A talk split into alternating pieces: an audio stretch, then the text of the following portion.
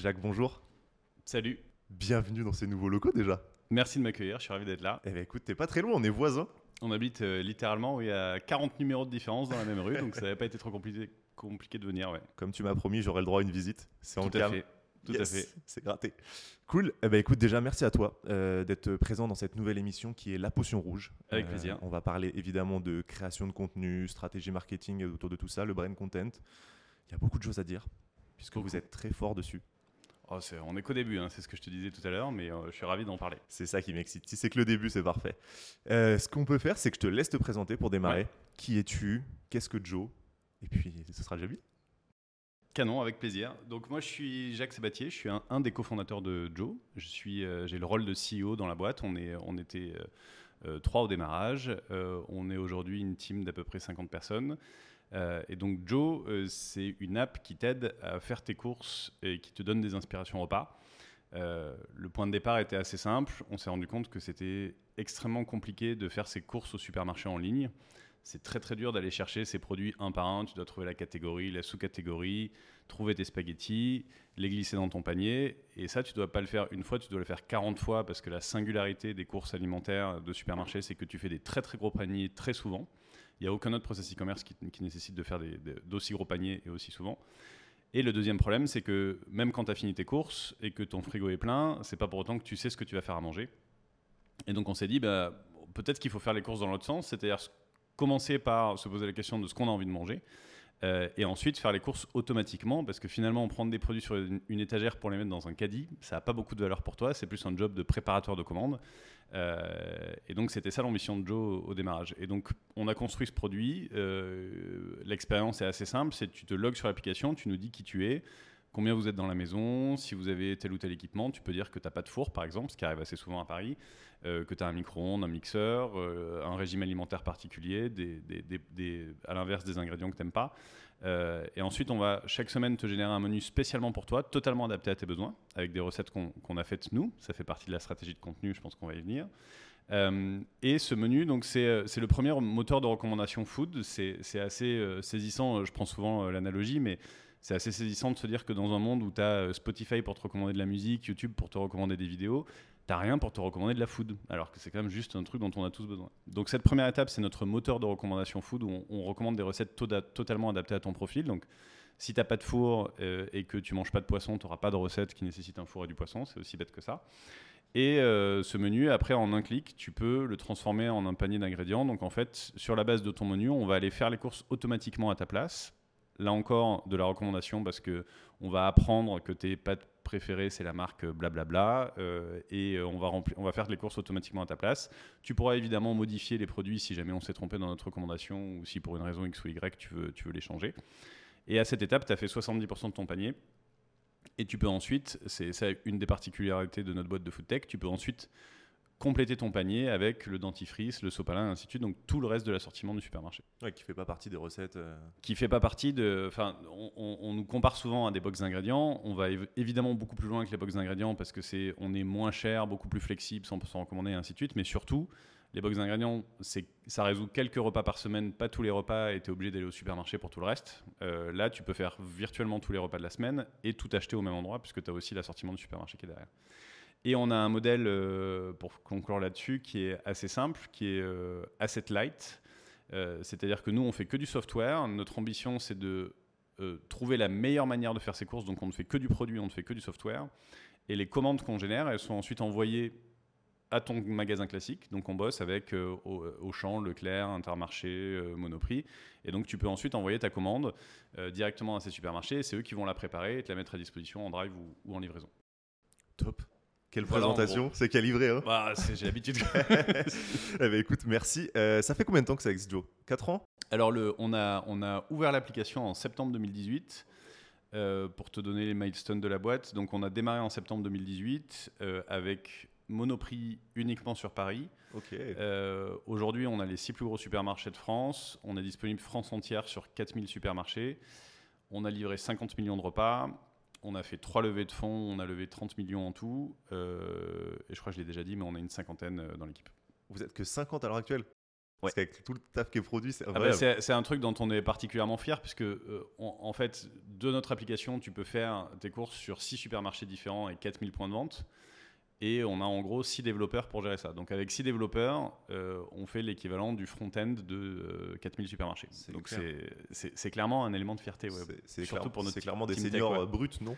Ah ben on, a, euh, on, a, on a fait le choix euh, très tôt euh, sur la team tech de, de, prendre essentiellement des, des développeurs très seniors. je pense que l'expérience moyenne doit se situer entre 10 et 15 ans. on a évidemment des développeurs un peu, un peu plus juniors, mais c'est vrai qu'on a, on a, des, on a des sacrées machines de guerre, clairement.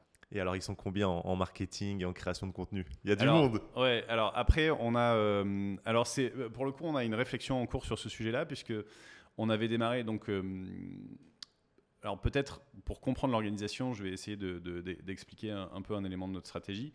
Euh, Joe, on s'en rend pas forcément compte dès le départ, mais c'est une des rares marketplaces qui a fait le pari du shoppable content dès le premier jour. Alors, le shoppable content, je, je, je, me suis pas, enfin, j'ai pas présenté mon parcours, mais avant de faire Joe, euh, je dirigeais le digital de Canal+, donc j'ai un ADN média et contenu euh, qui, est, assez fort. Euh, et ça fait dix ans que j'entendais parler du shoppable content, c'est-à-dire que tu vois James Bond à la télé avec un t-shirt, et puis tu peux cliquer quelque part pour acheter le t-shirt en question. Et ça a été le serpent de mer de l'industrie pendant 10 ou 15 ans. Et je, suis suffisamment vieux pour savoir que l'innovation, c'est toujours la même chose. Je ne sais pas si tu connais le, hype cycle de Gartner. Tu as la première phase de hype où tout le monde s'emballe. oui. Puis après, tout le monde se désosse. Et puis après, il y a ce que tu appelles le plateau de maturité. C'est-à-dire que toutes, les, toutes les innovations suivent à peu près le même cycle. Et donc, je savais qu'on allait bientôt arriver à la maturité. Et donc, euh, j'ai commencé à me rendre compte qu'on arrivait au point de maturité euh, puisque avant, grosso modo, tu avais d'un côté les sites qui te donnaient envie, euh, Instagram, Pinterest et ainsi de suite, et de l'autre côté les sites qui te vendaient les produits, euh, Amazon, Carrefour, Azos, enfin j'aimerais les citer tous mais je peux pas. et donc il y avait une vraie séparation des mondes, il y avait une dichotomie entre l'univers du contenu du média et l'univers du e-commerce. et là, on voit bien que depuis quelques temps, ces deux trucs sont en train de converger. Tu as Instagram qui a commencé à faire des shoppable posts, Pinterest pareil. Euh, donc le média qui va vers le e-commerce. Et de la même manière, tu as le e-commerce qui commence à aller vers le média. Euh, je te fais pas de dessin sur la stratégie de contenu d'Amazon. Euh, et, mais pareil, Carrefour, ils font du live shopping. Donc tu as, de plus en plus de, le e-commerce qui va vers le média. Et de toute façon, on sait tous que les marques aujourd'hui sont des médias, qu'elles le veuillent ou non. Et, il faut bien prendre en, main ce sujet. Et donc nous, on, a fait le pari dès le départ d'embrasser cette tendance du shoppable content. C'est-à-dire que Joe tu peux aller de la recette vidéo que tu as vue sur Instagram jusqu'au checkout d'un panier avec des vrais produits et même jusqu'à l'assiette en ligne droite avec un même service. C'est ça la promesse fondamentale de Joe en fait. Et donc le contenu euh, fait partie intégrante de notre service et c'est un élément euh, fondamental de notre service. Et, euh, et c'est vrai que toi en tant qu'utilisateur, si tu veux acheter un appareil photo pour ton podcast, tu vas aller sur Amazon essayer de trouver la fiche produit de l'appareil photo qui va bien, mais tu vas aussi aller regarder euh, une vidéo d'unboxing sur YouTube, euh, un comparatif, euh, je sais pas où, des, de, ton influenceur vidéaste, je sais pas quoi, pour voir ce qu'il en pense. Et pourquoi tout ce contenu, tu l'as pas directement sur la fiche produit et, tu vois, donc, donc nous, on a fait ce pari-là, et c'est un pari gagnant parce qu'on a, on a une très très belle traction. Je finis cette parenthèse parce que c'est ça qui explique notre, notre organisation content. Ah, mais ça veut dire que vous avez vraiment, as vraiment pris ce pari-là euh, au démarrage de l'aventure. Ah, mais c'était. c'était Alors qu'il y a, il y a 4-5 ans, c'était quand même pas foufou le shoppable content. Ah, bah, mais ça l'est toujours pas. Hein. Ouais, aujourd'hui, aujourd'hui euh, enfin, je, je, je, je, suis ravi que ça aille dans ce sens, euh, mais les, les, exemples que je citais, le live shopping d'un côté pour, pour, les retailers et les shoppable posts pour, pour les médias et les plateformes. Ouais c'est encore, euh, c'est encore au stade de l'initiative et du test. Euh, je, pense qu'on fait partie des rares boîtes euh, qui ont réussi à démontrer à l'échelle, at scale, comme on dit, que c'était possible et que derrière, ça générait vraiment du business. Euh, J'ai pas parlé du business, mais le volume d'affaires qu'on génère, il est en centaines de millions d'euros, donc ça commence à être un peu solide. Et donc, notre organisation content, elle s'est évidemment adaptée à ça. C'est-à-dire qu'un élément central de notre service, c'était de produire des vidéos cool, et donc des tutoriels vidéo euh, sympas et efficaces. Euh, et donc, la première équipe qu'on a structurée, c'est l'équipe food. Et on l'a structurée euh, en full stack, c'est-à-dire que c'est Victoire qui a, qui a, démarré cette équipe, qui est toujours là, qui est notre Head of Food and Content. Et donc, c'est elle qui faisait la RD sur les recettes, quel type de recettes on va faire, comment on les simplifie, parce qu'il y a un enjeu de recettes du quotidien, donc il faut qu'elles soient simples et faciles. ensuite, elle les cuisinait, elle les filmait, elle les shootait, elle les montait et elle faisait le publishing, donc elle faisait aussi la, la distribution. Mais c'est hyper efficace de faire comme ça en fait, parce que si tu veux produire du bon contenu et comprendre ce qui marche, il faut que tu sois à la fois à la production et à la publication, parce que si, si, tu vois pas ce qui prend pas, si tu vois pas que ta vidéo derrière, euh, elle a pas d'engagement ou elle marche pas en publication, euh, tu, tu vas pas apprendre ce qu'il faut modifier dans la manière dont tu l'as fait. C'est clair. Et donc on a continué de structurer cette équipe, cette équipe comme ça, mais qui était une équipe un peu hybride parce que en fait, la food, c'est à la fois du produit et du contenu chez nous, puisque ça fait partie. Ce que tu achètes, c'est des recettes. Mhm. Donc, vraiment, le point de départ, euh, la vidéo de recettes que tu achètes, c'est une partie du produit. Euh, et donc, on a commencé à structurer cette équipe. On a structuré en parallèle une autre équipe qui est euh, notre studio, qui est une équipe où il y a notre directrice artistique, des motion designers, des graphistes et ainsi de suite, qui produisait tout le reste du contenu, grosso modo. Donc, les assets médias pour les pubs, enfin, tout, ce qui est le, déploiement de notre ADN de marque. Euh, et là, on est en train de regrouper ces deux équipes euh, dans une Content Factory euh, parce qu'on veut passer au step d'après et faire beaucoup plus de contenu, pas seulement pour notre app, mais plus pour dire qui on est et notre marque. Parce que clairement, on a produit plus de 3000 vidéos de recettes. Et donc ça a pris pas mal de temps et ça s'est fait un peu au détriment de notre content plutôt marque pour dire qui on est, ce qu'on fait, ainsi de suite. Et donc là, la, deuxième étape, c'est on veut vraiment accélérer sur, sur cette partie-là. Donc on risque de te voir sur ta chaîne YouTube euh, animer. C'est probable. Je sais, je sais, après, c'est des vraies questions. Euh, le, euh, c'est une question qui est assez intéressante pour, et ça pose la question de comment tu fais du contenu et pourquoi tu fais du contenu. Dans notre écosystème, il y, a deux thèmes qui sont, qui sont assez intéressants. Le premier, c'est l'espèce de, comment dire, de court-circuit qu'il y a eu entre les contenus qu'on voulait faire pour attirer des gens avec euh, de, la food et les contenus qui étaient nécessaires à notre app. Ce que je veux dire par là, c'est que dans l'écosystème content, la food, c'est un truc qui cartonne. Enfin, ça marche vachement bien. Mais c'est aussi très encombré. C'est-à-dire que c'est très très difficile d'être singulier. De, toi, je suis sûr que ne serait-ce que ce matin, tu as dû voir le granola d'un pote, euh, le dernier plat du chef machin truc et tout ça.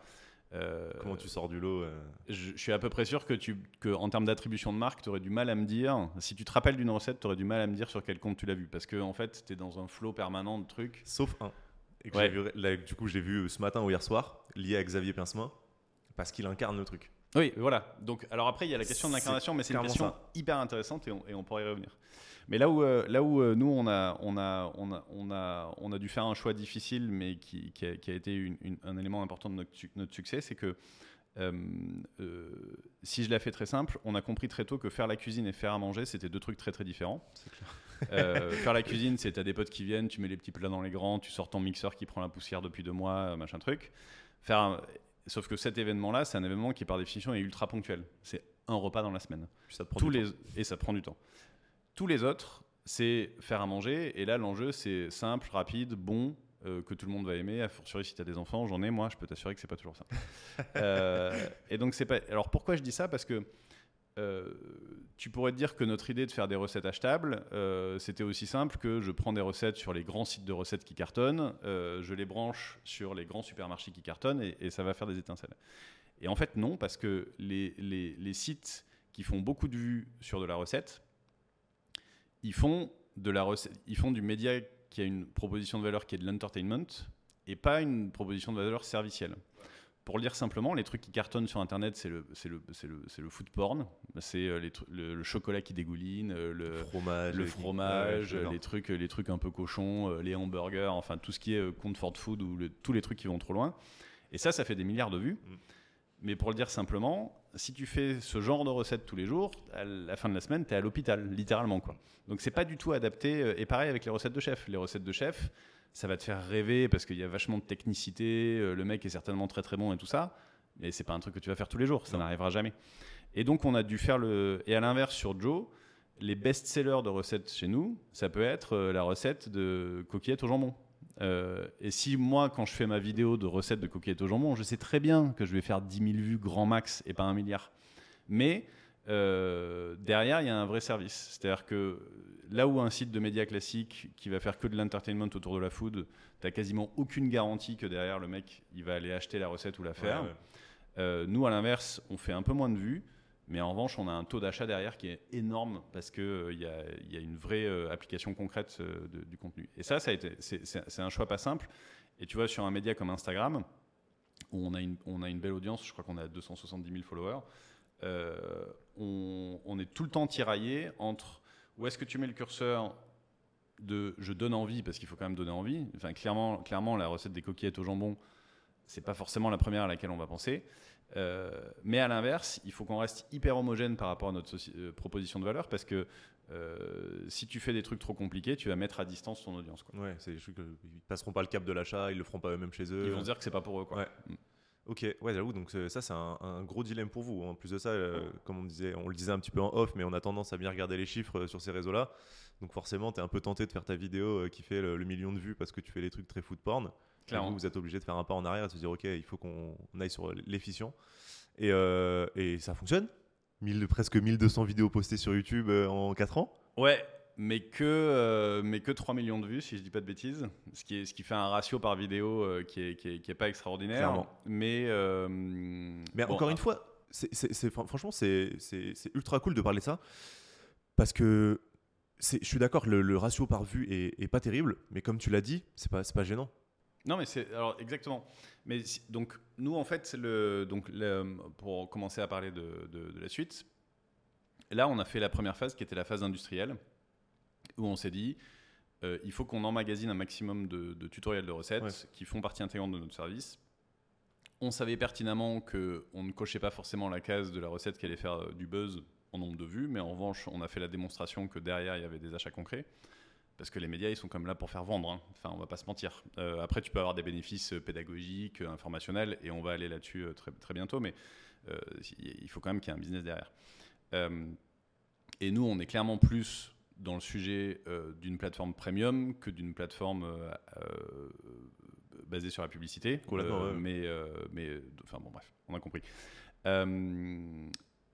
mais sur, sur cette partie de, de, création de contenu, donc on a commencé par industrialiser le contenu tutoriel vidéo qui est un peu lourd, euh, avec euh, ce truc en top shot euh, qui est un peu désincarné. top shot, c'est au-dessus de la table, en top gros. Top shot, oui, c'est quand tu mets la, caméra au-dessus de la table et que tu filmes, enfin le, le, schéma classique des tutos vidéo, c'est-à-dire que tu filmes de au-dessus et puis tu vois les, étapes qui se déroulent en dessous. c'est très efficace quand tu veux faire une recette chez toi parce que tu n'as pas envie d'être pollué par un mec qui te raconte une histoire. mais pareil, en média pur, euh, tu vois, dans l'algo d'Instagram, on sait tous que s'il y a un visage, ça va, ça, enfin, dès qu'il y a un humain, ça se comporte mieux, et ainsi de suite. Donc c'est, euh, et si tu scrolles notre fil Instagram, tu verras qu'au début, il y avait quasiment que des top shots et des, trucs comme ça. Et c'est un peu euh, triste, en fait. Tu vois, c'est un peu statique, ça manque d'humain, ça manque de chaleur. Donc là, on est en train de passer maintenant. Mais ça, c'était le contrat de base, donc il fallait bien le faire. Et juste, on reste sur cette partie-là pour terminer. Je veux bien qu'on attaque la suite après, mais comment ça se passait du coup Vous tourniez les vidéos? Parce que là maintenant, une vidéo, en fait, elle est dupliquée sur YouTube, Insta, TikTok, Pinterest. vous avez quand même une stratégie euh, multicanal qui est impressionnante. C'était quoi le process, le process un peu sur tout ça euh? ben, En fait, le, le, on a essayé de. Euh, alors, on a une chance, c'est que Victoire côté food et Antoine côté tech. donc, Antoine, c'est un des associés CTO. Euh, qui s'occupait de l'innovation chez Canal+. Donc, euh, au-delà d'être un, très bon dev et un très bon directeur technique, il est spécialisé dans tout ce qui est euh, flux vidéo et gestion de la vidéo. C'est Canal Mafia, quoi. C'est un peu Canal Mafia, ouais. mais ça a vachement de valeur parce que, enfin, tu vois, quand tu diffuses sur des plateformes, tu te poses pas trop la question, mais quand tu diffuses chez toi, les débits, l'encodage et tout ça, c'est quand même pas rien comme sujet. et donc, on a, on a essayé de processer au maximum tout ça. Donc on a aussi bien côté technique des, outils qui sont hyper, euh, hyper puissants et, pas mal qu'on a développé en, interne. Euh, l'idée c'était de pouvoir industrialiser, encore une fois derrière l'enjeu pour nous c'est que ce contenu soit encodé pour être achetable. Donc c'est pas juste une vidéo, c'est des métadatas, c'est euh, tout un tas d'éléments qui permettent derrière de, de, plugger des produits pour vendre des choses. Donc il y a toute cette partie de la technologie qui est, qui est, qui est, très dure à faire et sur laquelle on a mis beaucoup d'énergie, puisqu'on a encodé à la fois la vidéo, mais aussi la food, parce que la food n'a pas de n'est pas encodée, si, si, Ouais, je te, ouais. si je te dis simplement. En gros, encodé, ça pourrait être similaire. à- il faut qu'on puisse reconnaître que là, c'est des pâtes qui sont insérées, des pâtes qui, du sel qui arrive, des choses comme ça? C'est bah, c'est en fait euh, c'est c'est toute la technologie qui va te permettre à partir d'une image de générer un panier. Ok. Donc euh, qu'est-ce qu'il y a dans la vidéo? Ouais, c'est euh, ça, c'est reconnaître Il y a exactement. tel ou le- tel ok. ingrédient, ok, tel et tel ingrédient, il correspond à quoi en termes de produit? Bah, Ça correspond à tel Ok, et tel ok. produit. Ces produits, je les trouve où? Et donc toute cette chaîne-là, c'est quand même assez compliqué à, en- à- à- à encoder. Euh, et après, on a essayé aussi d'être malin sur l'industrialisation de notre contenu vidéo, parce que quand tu fais des tutos euh, de recettes, euh, bah, l'idéal, c'est que comment éplucher un, un oignon, de pas tourner la séquence euh, 300 fois. Donc euh, on a euh, essayé aussi très très tôt d'avoir une stratégie d'industrialisation de ce contenu. Et l'écueil du format euh, statique où tu fais des top shots euh, désincarnés pour tes tutoriels de recettes, euh, qui est que c'est pas très attractif. Le gros avantage de ça, c'est que c'est très industrialisable, parce que c'est toujours le même format, c'est toujours les mêmes valeurs de plan, c'est toujours la même lumière, et ainsi de suite. Donc c'est très facile ensuite de faire des stratégies de clipping où tu fais tous tes clips. Et donc plus on fait de recettes et plus on a le clip de euh, comment tu fais cuire des pâtes, comment tu coupes un concombre, comment tu épluches un oignon. Et donc plus on avance et plus on a une bibliothèque de clips que derrière on peut demain éventuellement automatiser. Et là on n'est pas très loin de pouvoir se dire je décris une recette et le montage se fait quasiment automatiquement. Ah oui. Euh, Ah oui, en fait, vous allez piocher dans des trucs qui sont déjà faits, des étapes qui sont déjà prêtes dans d'anciens contenus. L'objectif, c'est ça, c'est d'avoir une bibliothèque de clips avec euh, toutes les étapes que- qu'on connaît déjà, parce Ouais. que c'est les étapes. En général, c'est une étape par ingrédient, et donc c'est assez agnostique de la recette dans laquelle c'est. Le truc dont tu as besoin, c'est l'intro et l'outro, c'est-à-dire à quoi ressemble la recette euh, à la fin. Quoi. Ok. Euh, donc ça, tu es quand même, malgré tout, obligé de le faire. Euh, Ouais, mais t'es pas obligé de le filmer. Mais t'es pas forcément obligé de le filmer. Enfin, t'es pas obligé de filmer toutes les étapes. Exactement. Donc tu gagnes quand même beaucoup en célérité sur, euh, sur, sur la partie euh, production. Euh, et donc l'enjeu, c'est de pouvoir faire ça et de donc euh, quasiment euh, monter automatiquement demain de- des vidéos à partir du- de, clips qu'on a en stock. Euh, et, et on fait des trucs assez rigolos aussi. La, la team tech chez nous a, a développé un système pour faire de- des, des- des pubs sur Facebook où en fait on va générer un format pub euh, sur Facebook pour euh, te relancer sur le panier que tu as abandonné avec euh, dynamiquement les vraies recettes qu'il y a dans ton panier. C'est-à-dire que grosso modo, tu as fait un menu de la semaine avec je, steak je, je- prends volontairement des recettes simples steak frites, coquillettes jambon et poulet haricots verts. Tu as abandonné ton panier, on va te retargeter sur Facebook avec une vidéo dans laquelle on va insérer dynamiquement la recette de steak frites, la recette de poulet et ainsi de suite. Et on va monter la vidéo euh, on the fly. Euh, et donc ça, c'est le genre de truc qu'on sait faire. C'est-à-dire qu'on génère du contenu dynamiquement euh, sur la base de, ton parcours d'achat. Et donc le contenu est vachement plus personnalisé parce que tu, vois... Et donc tous ces petits trucs-là, ces, ces astuces sur les workflows vidéo, les automations, les montages qu'on peut faire à la volée et tout ça, euh, ben, on y arrive aussi parce qu'on a une équipe euh, tech qui est très très solide et experte sur la partie Ouais, en vidéo. fait, là, vous avez vraiment lié euh, contenu et, et tech. euh, Ah ben, pousser clairement. le- Clairement, mais c'est euh, c'est essentiel. Enfin, le, le- le- tu- je pense que c'est hyper important de se poser la question de quand tu drops un contenu euh, sur YouTube, euh, c'est hyper cool parce que tu sais que YouTube va te rémunérer pour faire de la pub et ainsi de suite. Mais c'est hyper important de se poser la question de tout ce que tu peux faire derrière avec ce contenu et, Complètement. et- et- et les, le- le- les applications sont infinies. Quoi. Et donc, le fait de la- de l'adapter à chaque euh, plateforme, pareil, c'est automatisé, c'est fait par la tech. Tu as déjà un outil qui te leur découpe en ça, c'est pour fait pour Instagram, ça, c'est Alors pour. ça, euh, ça, ça, ça, ça dépend. C'est une vraie. euh, alors euh, il y a, euh, il y a une stratégie, il y y a une partie technologique dans la stratégie. Effectivement, on a, on a développé euh, euh, en interne des, solutions d'encodage et ainsi de suite. On utilise aussi euh, un certain nombre d'outils pour distribuer, enfin, de, planification, de post automatique et ainsi de suite. Après, il y a des trucs qu'on peut pas toujours automatiser. Et, et après, sur la stratégie éditoriale, effectivement, il faut être très très malin sur pourquoi on fait ce contenu. Euh, parce que le pire, c'est de faire des contenus pour rien. Euh, mais y a- ça arrive encore souvent. hein. Faut tester. euh, et, et il faut tester pourquoi on fait ce contenu. Et après, on a, on a une matrice, grosso modo, qui, est, qui est assez simple. Tu as en, en- en abscisse les canaux et les formats, parce qu'en général, tu as un format pas canal, donc vertical, 16-9, euh, contenu court, contenu long, et en ordonnée, tu as la, chaleur du. donc, ça, c'est un truc technique de, de, gars du contenu, mais est-ce que c'est un contenu chaud, est-ce que c'est un contenu froid Ça va être quoi la durée de vie du contenu? Et c'est ce que je te disais, c'est ce que je te disais quand, on, quand on préparait ce, podcast. le piège, c'est que les créateurs de contenu, ils sont soumis au même piège que l'audience, c'est-à-dire que tu as, vite envie d'essayer de faire un TikTok qui en 24 heures va faire 500 000 vues. Euh, et du coup, tu délaisses un petit peu les plateformes qui vont faire peut-être 10-15 vues au début, et puis ensuite ça va monter crescendo, euh, plateforme euh, type, type YouTube. Donc il ne faut pas perdre de vue que bah, si tous les formats existent, c'est parce qu'ils ils ont une raison d'exister, que c'est des stratégies différentes, que c'est des audiences différentes, que c'est des usages différents. Et donc il faut bien comprendre ces plateformes. Donc ça, c'est cette première matrice, c'est quel type de contenu, quelle plateforme, quand et pour quelle durée de vie de contenu. Donc ça, c'est vraiment un peu la partie technique de la stratégie éditoriale. Il y a une deuxième partie qui est la partie euh, quel est euh, l'enjeu pour la boîte. Euh, donc là, on a, on a, on a un framework qui, qui, nous a été poussé par une agence avec laquelle on a bossé qui est géniale, qui s'appelle Disrupt, Attract, Engage, qui est grosso modo, est-ce que, donc Disrupt, si je la fais ultra simple, Disrupt, c'est comment euh, jusqu'où tu vas trop loin dans ton contenu, c'est-à-dire comment tu t'affranchis un petit peu des règles de ta boîte pour aller chercher des trucs euh, un peu disruptifs, où tu vas pas aller forcément chercher du volume ou de l'engagement, mais pour ton image de marque, c'est hyper important parce que ça va montrer euh, l'intensité de ton ADN et jusqu'où tu es prêt à aller pour, pour, pour, incarner ta boîte.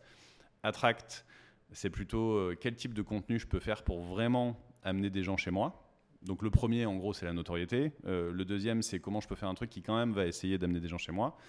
Euh, et le engage, c'est comment je fais un contenu avec un CTA derrière, quoi, et, avec une vraie notion d'engagement. Et donc là, pareil, c'est complètement OK de temps en temps de faire des contenus purement de notoriété, mais il faut pas faire que ça.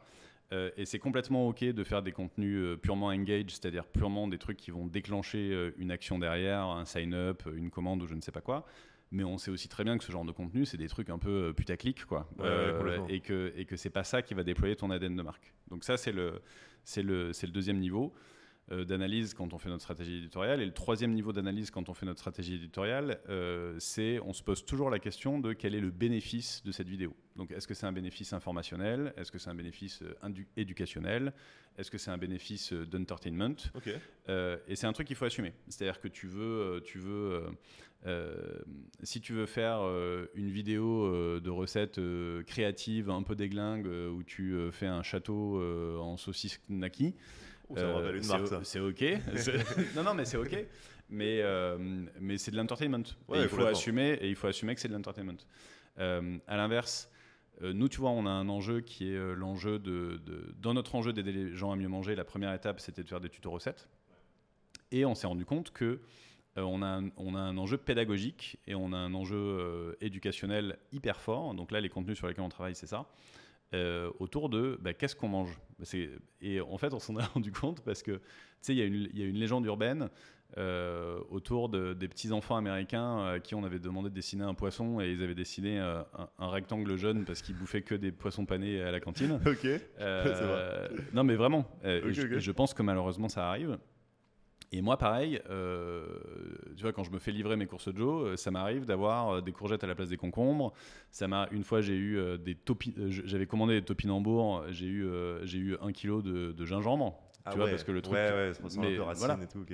Et donc, en fait, on a, on a creusé cette idée, on s'est dit, mais c'est vrai que tu vois, il y a plein de gens qui ont jamais vu un artichaut sur sa tige, qui savent pas que c'est en fait une fleur si tu le laisses grossir et que donc en fait on le coupe avant qu'il soit à maturité. Il y a plein de gens euh, qui ont jamais vu euh, des pois chiches autrement que dans une boîte de conserve, qui savent pas à quoi ça ressemble les pois chiches dans la nature. Euh, il y a plein de gens qui savent pas que l'ail ça fait une super jolie fleur.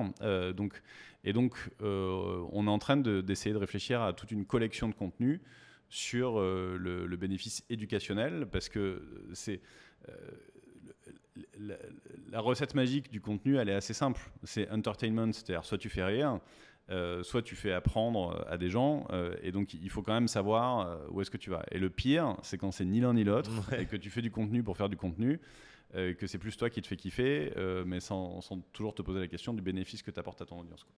C'est du coup la stratégie à suivre pour Joe sur les prochaines Ouais. années? Alors, il y a le, de- de- sur le, hum, les grands axes, pour ne parler que du contenu, parce qu'évidemment, euh, on pourrait parler des heures de, ce qu'on va faire derrière, mais pour ne parler que du contenu, euh, il y a euh, un, premier truc, donc c'est effectivement cette collection autour de contenu plus éducatif. Comment, comment on aide les gens à mieux comprendre ce qu'ils mangent, à mieux manger. Donc là, c'est à la fois la redécouverte des produits et des aliments et, et donc c'est ce dont je viens de parler et peut-être une autre, une autre collection où on va aller parler de comment c'est produit. Euh, Donc là, plutôt rencontrer les gens et les producteurs.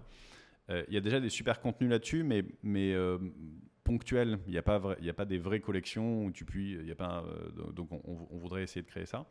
On a un deuxième axe, c'est que fils de cordonnier les plus mal chaussés, on a énormément de vidéos Top Shot, mais très peu de vidéos incarnées où on explique qui on est, ce qu'on fait, et ainsi de suite. Donc on a un gros chantier d'humanisation, comme on le dit chez nous. Et toute façon, on le voit bien, les gens suivent de moins en moins des marques, les gens suivent des gens, c'est aussi simple que ça.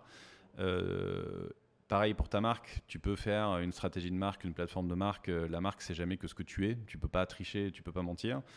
Euh, et donc la somme de ces deux, diagnostics, elle t'amène à une conclusion assez simple qui est, bah, en fait, il faut juste que tu montres qui tu es, quelle est l'équipe, ce que vous faites, euh, sans filtre, euh, euh, sans artifice. Et donc on veut produire beaucoup plus de contenu sur bah, quelle, est, notre mission, ce qu'on fait, qui on est, nos clients aussi, parce que c'est- eux les vrais, les vrais rois. Donc on, voudrait que des clients de Joe puissent venir présenter leurs recettes à eux, et ainsi de suite.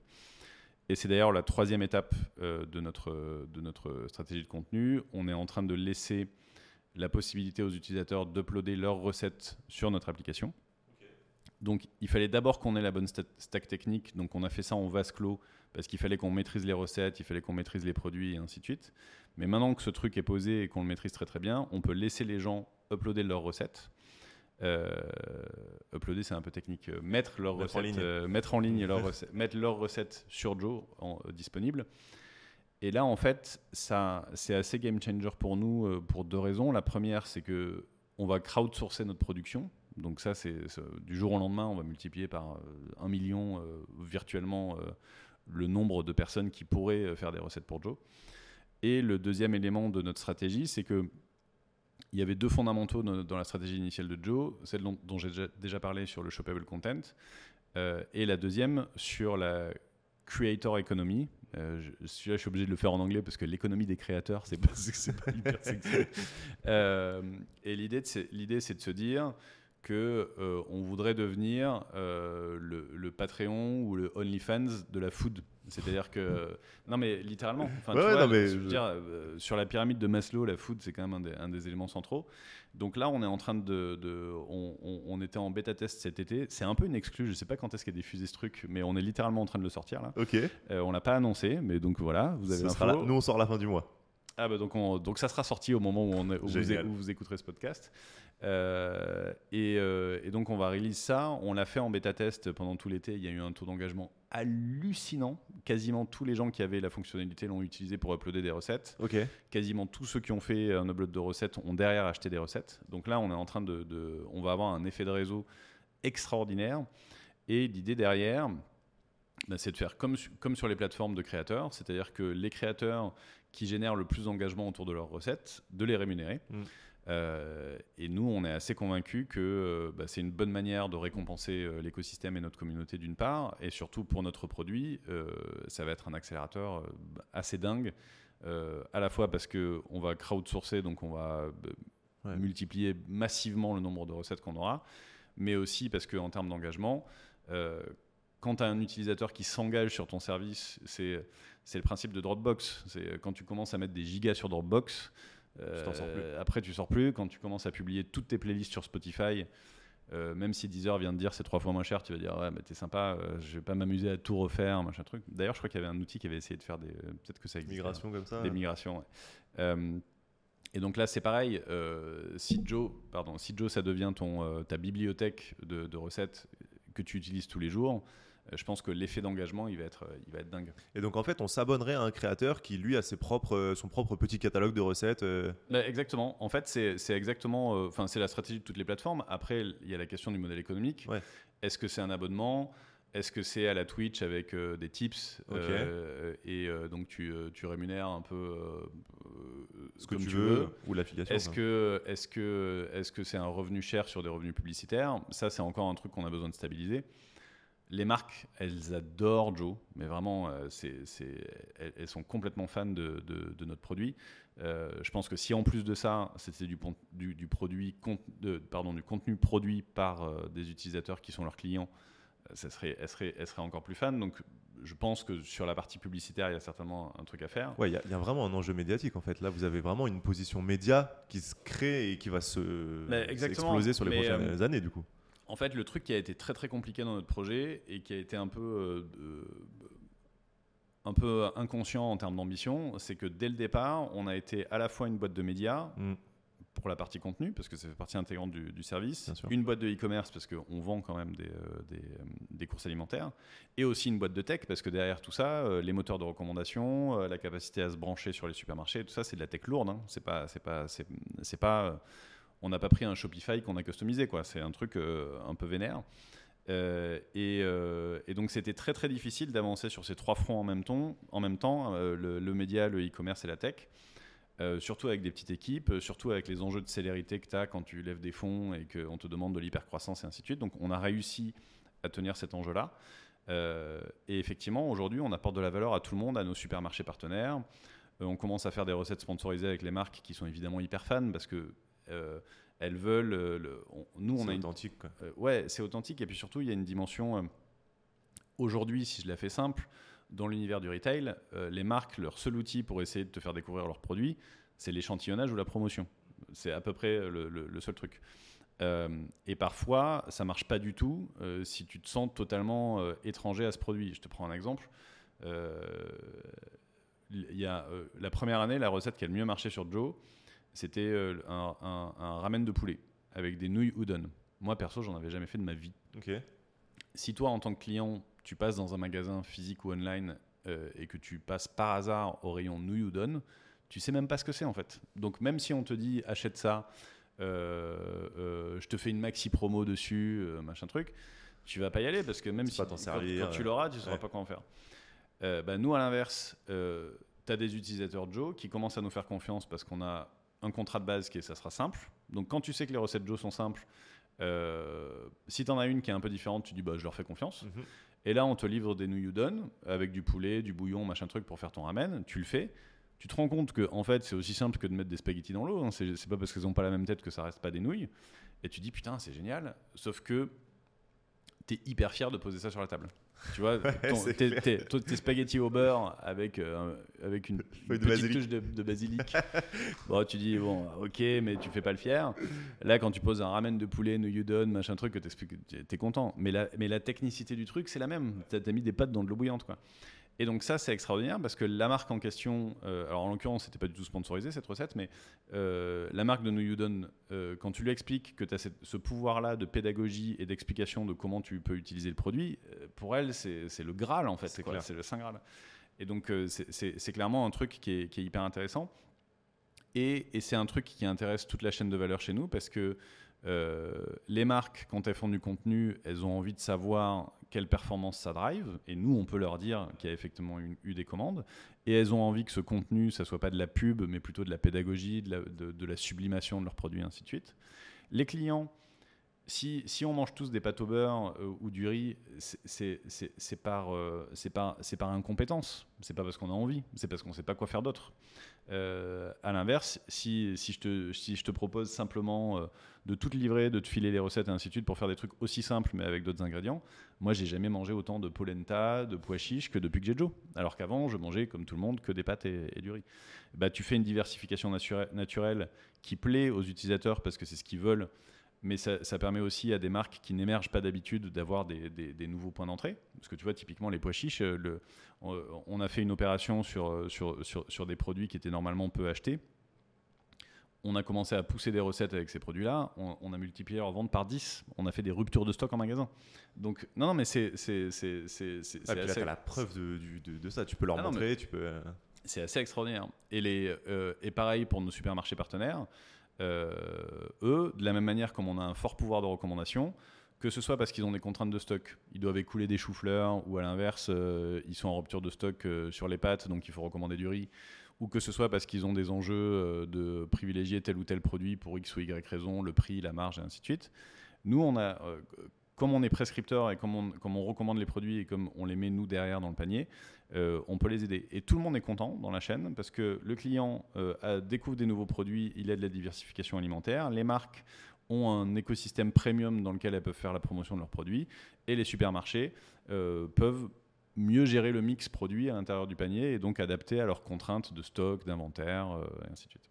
Donc c'est, c'est, mais c'est un, un gros bousin, hein. donc euh, ça, ça, prend du temps. Hein. il faut, faut, le, faut le dérouler tranquillement, quoi. Et qui va incarner tout ça sur la partie média là qu'on va voir vis-à-vis des producteurs? C'est une, c'est une sacrée question donc nous, on, enfin, c'est pas à toi que je vais l'apprendre. L'algo, euh, notamment d'Instagram, euh, je pense que c'est pareil sur TikTok. Euh, y a la tête de quelqu'un dedans, tu beaucoup plus de chances que, que ta vidéo remonte. donc on a deux axes. Premier axe, c'est faire plus de contenu de niche. Le piège, c'est de faire un, il faut surtout pas faire un contenu qui va plaire à tout le monde. Enfin, moi, c'est ma conviction. Euh, plus tu fais un contenu de niche, plus tu as de chances d'avoir des hardcore users dessus, mhm. enfin une, une, hardcore audience dessus. Et je pense que derrière, tu es boosté par l'algorithme. Euh, donc, typologie de contenu, c'est pour ça que je parlais des contenus euh, pédagogiques et tout ça. Je pense qu'il faut faire des capsules avec une proposition de valeur très très claire et très précise. et après, tu déroules ça, puis après, tu t'en fais une autre et une autre. Il ne faut pas faire des contenus de marque. Oui. tu vois, il faut faire un truc un peu précis. Euh, et il faut effectivement les, humaniser, c'est-à-dire euh, les incarner, et ensuite ça pose la question de l'incarnation. Alors nous, de manière très transparente, c'est un peu un enjeu chez nous, euh, parce que tu aurais envie que toute la team participe, mais toujours, tout le monde n'est pas toujours à l'aise pour participer, ça c'est le premier sujet. Le deuxième sujet, c'est que ta team, elle n'est pas toujours alignée avec ton audience ou tes clients. Donc moi, pour faire simple, on est une startup assez classique, on a la moyenne d'âge, ça doit être 27 ans, alors que la moyenne d'âge de nos clients, c'est 35 ans. Donc quand tu choisis des incarnations, il faut bien qu'elles ressemblent à ton audience parce qu'il y a quand même euh, un enjeu d'identification euh, euh, assez évident. Bon, Et après 27-35, ça va. Ah bah ouais, mais tu sais, tu vas me dire les enfants, il y a je peux t'assurer que je peux t'assurer que je peux t'assurer que pour les papas et les mamans, quand, tu as des enfants, t'as pas du tout la même manière de regarder. Ouais, vrai, vrai, Et donc, et t'aspires pas aux mêmes choses, ainsi de suite. Donc c'est quand même un truc assez structurant. et, et le troisième élément, c'est un élément beaucoup plus terre à terre qui est euh, qui tu mets en avant euh, et comment tu contrôles ça. Parce que euh, ça, c'est, enfin, il faut pas se voiler la face. Quand tu, quand tu commences à avoir des, des, des, des, écosystèmes digitaux hyper puissants et que tu commences à pousser des, incarnations en particulier, le risque que tu prends, c'est que tu, tu développes gratuitement le personal branding d'un mec et après, bah, il se barre en fait. Tu vois, c'est, clairement, c'est, et donc, euh, et donc, nous, on en parle. Alors, pour le coup, on en parle de manière très, ouverte et très transparente dans la team. Euh, euh, et il y a un flou juridique là-dessus. C'est-à-dire que tu ne peux pas. Enfin, si toi demain tu fais partie de mon équipe et que je te dis bon ben voilà, je vais je vais cramer 200 000 euros sur sur un, nouveau format qui va être incarné par toi. tu l'incarnes, tu commences à développer une audience perso pour X ou Y raison démoniaque qui a été financée par moi. Je peux pas te sécuriser en fait c'est de, les contrats de talent. Alors après, c'est pas sécurisé. Non, mais tu c'est une bonne entente avec les deux parties. Tu, peux faire des contrats de talent, mais ce que je veux dire, c'est que euh, si toi demain tu pars pour faire ton truc et que tu es loqué parce que je suis ton agent, grosso modo, euh, alors c'est bien, mais ça va, ça va pas dans le sens de ma boîte. Non, non, bien sûr. Grosso modo, je, je, euh, et puis tu connais un peu l'écosystème startup. Euh, si je prends 20% euh, de tes revenus parce que tu as, pris parce que as repris ta liberté, c'est pas ça, c'est pas l'enjeu. Moi, l'enjeu, c'est que tu continues de faire du contenu pour, pour, pour la boîte. Et ça, c'est un sujet qui est. Mais en développant justement, parce que c'est aussi des gros enjeux qu'on a du coup chez nous. On commence mm. à faire venir des, animateurs externes. D'ailleurs, salut Camille. Mais c'est un peu ce sujet-là. C'est pareil. Bon, là, on n'a pas du tout sécurisé ça. On l'a fait plutôt rapidement. Et on, est conscient qu'elle va développer du coup une audience sur ça. Et je pense que tu peux peut-être créer, par le fait de créer une bonne relation et un contrat, justement, peut-être euh, faire des deux parties. Elle, elle a tout intérêt après reste avec toi, puisque justement, elle a connu les débuts, elle monte, elle monte, elle monte, forcément, et puis je serai peut-être à droite à gauche. Non, mais, Bien, mais, bien, sûr, mais c'est pour ça que, enfin, c'est pour ça que j'en parle euh, très librement et très ouvertement, et, c'est un sujet dont on parle euh, très ouvertement aussi en interne. mais ce que je, c'est le, le- évidemment qu'il y a des solutions, mais ce que je veux dire, c'est qu'il faut, euh, les mettre en place, Il faut euh. trouver, il faut trouver le, le- le bon système et le bon contexte.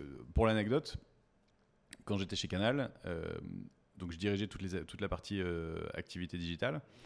Et euh, typiquement, euh, donc à l'époque, il y avait encore beaucoup de, de gratuits sur Canal. Il y avait le Grand Journal et tout ça. Aujourd'hui, il y en a- plus beaucoup, mais à l'époque, c'était quand même une, sacrée vitrine.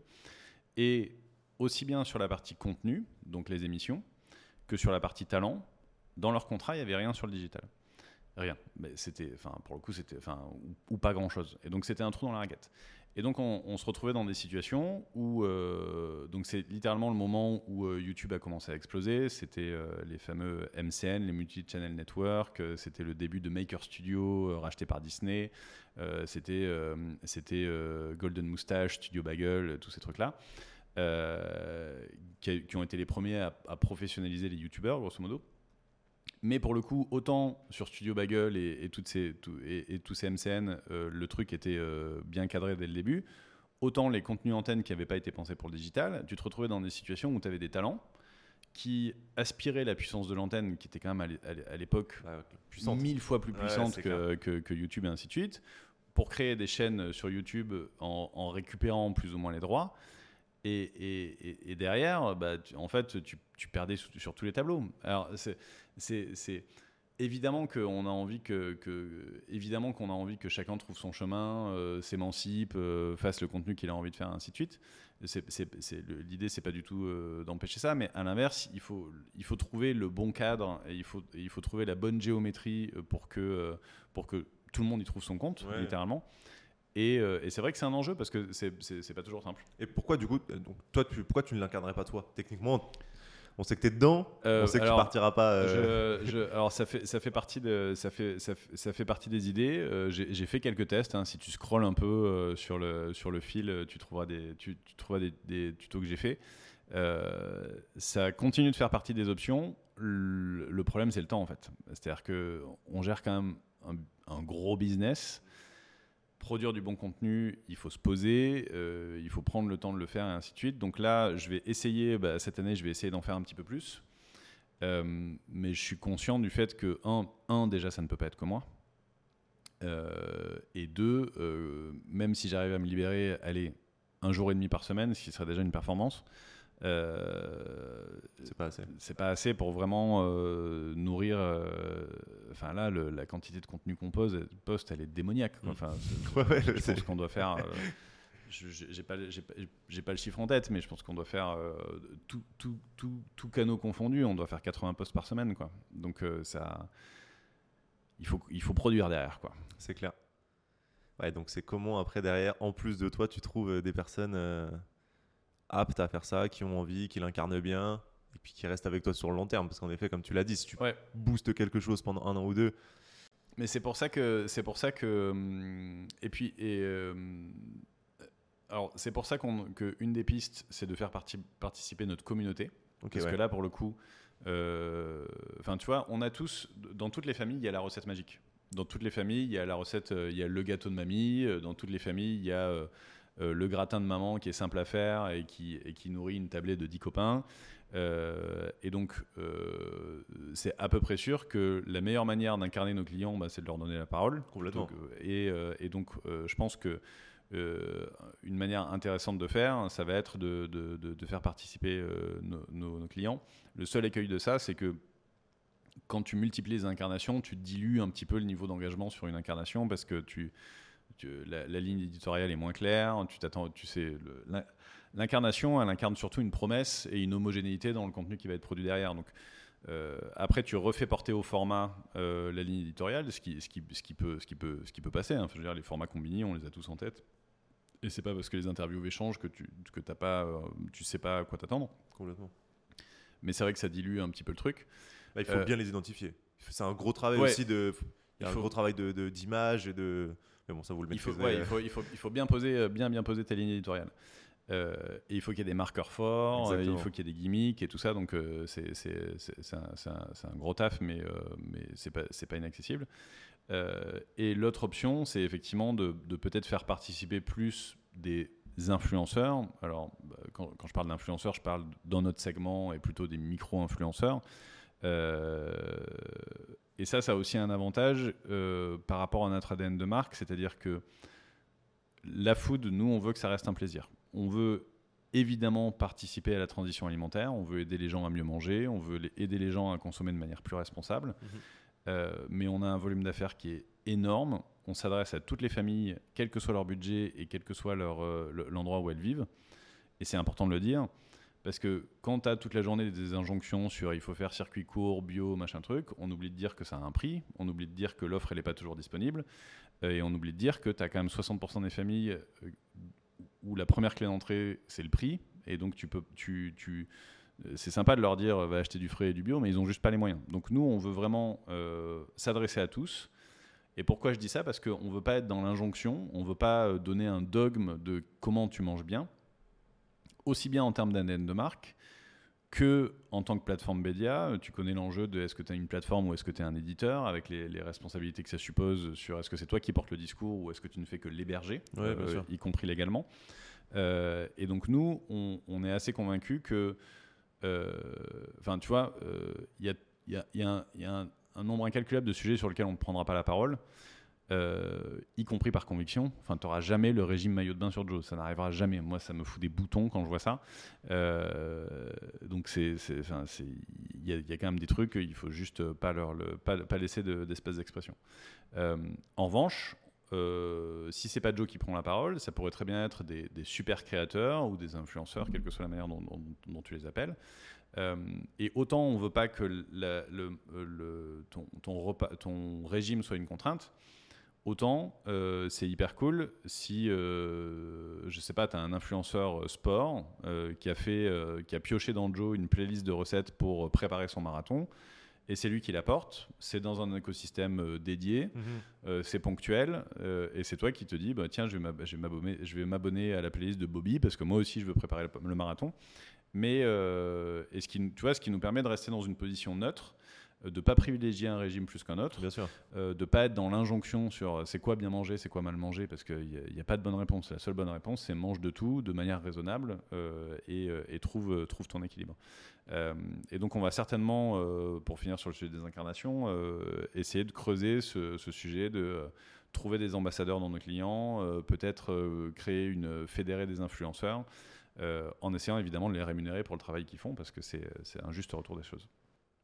Des gros sujets qui vous attendent sur les prochaines années. euh, ouais, ouais, c'est gros morceau. gros Joe, morceau. Joe, média numéro 1 food euh, Ah ben, c'est- après, ça dépend. euh, je, on- alors, en, en termes d'audience, on n'est clairement pas le, le média numéro un, hein, parce que je connais un peu les chiffres de- des gros sites de recettes, et en termes de visiteurs uniques, ils sont quand même beaucoup plus gros que nous. Ouais, mais la conversion n'est pas la même. Comme tu as dit, le positionnement. Mais, je pense que Joe est le chef le plus influent, le plus influent de France aujourd'hui. C'est ce que je te disais, on a fait plus de 5 millions, 50 millions de repas euh, servis grâce à l'application. Je suis pas sûr qu'il y ait beaucoup de marques food qui puissent euh, revendiquer ce, ce genre de volume. C'est clair. Et puis là, vous êtes encore, euh, comme on l'a dit, dans la partie euh, industrialisation du contenu et tout ça. Et quand il y aura peut-être de l'incarnation, les chiffres aussi seront différents, avec des trucs peut-être un peu plus entertainment et des chiffres du coup plus Mais volumineux. J'en rêve. Et on, et on veut, et en fait, sur la partie technologique, on veut vraiment notre, notre- notre savoir-faire qui permet de rendre un contenu vidéo achetable. On veut le déployer sur d'autres médias, on veut le déployer potentiellement à d'autres verticales. Complètement, ouais. Euh, et euh, tu vois, on a, on a discuté plusieurs fois avec les chaînes de télé euh, qui ont des formats food pour proposer de rendre achetables les recettes qu'ils présentent à la télé et tout ça. Donc on a plein, on a plein d'initiatives euh, euh, dans ce sens-là. Et je pense que c'est, euh, enfin, c'est c'est le, c'est la suite logique des choses. C'est évident que le, il y a un moment où tu pourras plus faire euh, de la pub pour faire de la pub. Il faudra qu'il y ait euh, de la performance derrière et des services derrière. Enfin, je crois. On vous le souhaite. Bah, j'espère. Jacques, merci beaucoup. Ça- Merci à toi. 54 minutes de masterclass euh, Euh, bah, sur tout ça. euh, bah, J'espère que j'ai dit des trucs intéressants. Je suis, je suis pas sûr, mais en tout Je cas, crois. je suis, J'en je suis sûr, Je, moi. je suis ravi de cette conversation. Franchement, top. Euh, on a abordé un peu tout ce, tout ce que je voulais voir. On a même été au-delà. Toute la partie, ce qui vous attend pour la suite et tout. Je suis vraiment très curieux de voir ça. Bah, écoute, on a des enjeux un peu similaires sur des trucs, donc l'incarnation et tout, je vais suivre de près. Euh, J'oublie pas de visiter tes bureaux incessamment sous peu. Quand tu veux. Si tu as été jusqu'au bout, je te laisse t'abonner, mettre 5 étoiles sur les plateformes de streaming, c'est très très important pour nous. Ça nous aide à être euh, mieux référencés et à performer. Euh, et puis en plus de ça, ça nous montre que, tu, que le contenu te plaît. Montre à Jacques aussi que tu as bien, bien apprécié cet épisode. Dans les commentaires, t'hésites pas, un petit message, ça fait toujours plaisir. On se retrouve pour un nouvel épisode la semaine prochaine ou dans deux semaines, je pense plutôt. À très vite. Ciao